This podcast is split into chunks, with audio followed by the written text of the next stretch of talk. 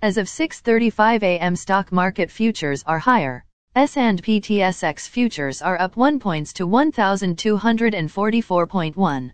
S&P 500 futures are up 9.75 points to 4041.75.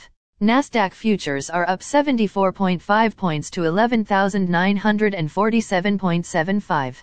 VIX futures are down 0.05 points to 19.9. Asia and Europe. The Nikkei 225 in Japan was down 32.26 points to 27,362.75.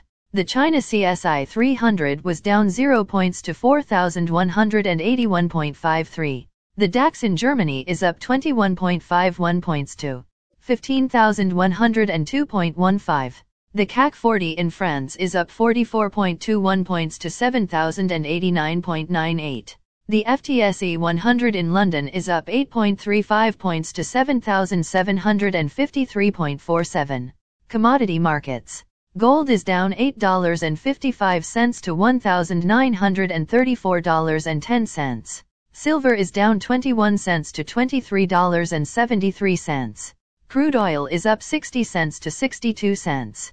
Copper is down $0 to $4.24. Natural gas is down 13 cents to $2.77. March corn is called to open higher at $6.76. March soybeans is called to open higher at $15.09.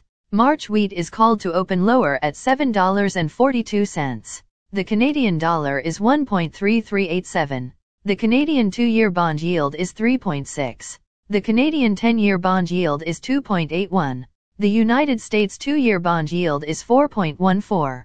The United States 10-year bond yield is 3.48. Bitcoin is at $22,965.90. Highlights of today's news. United Nations forecast for global economic growth to 1.9% in 2023. Most Canadians pessimistic about Canada's economy. Best Buy makes job cuts. Germany to deliver tanks to Ukraine by the end of March. Chevron to repurchase $75 billion worth of shares.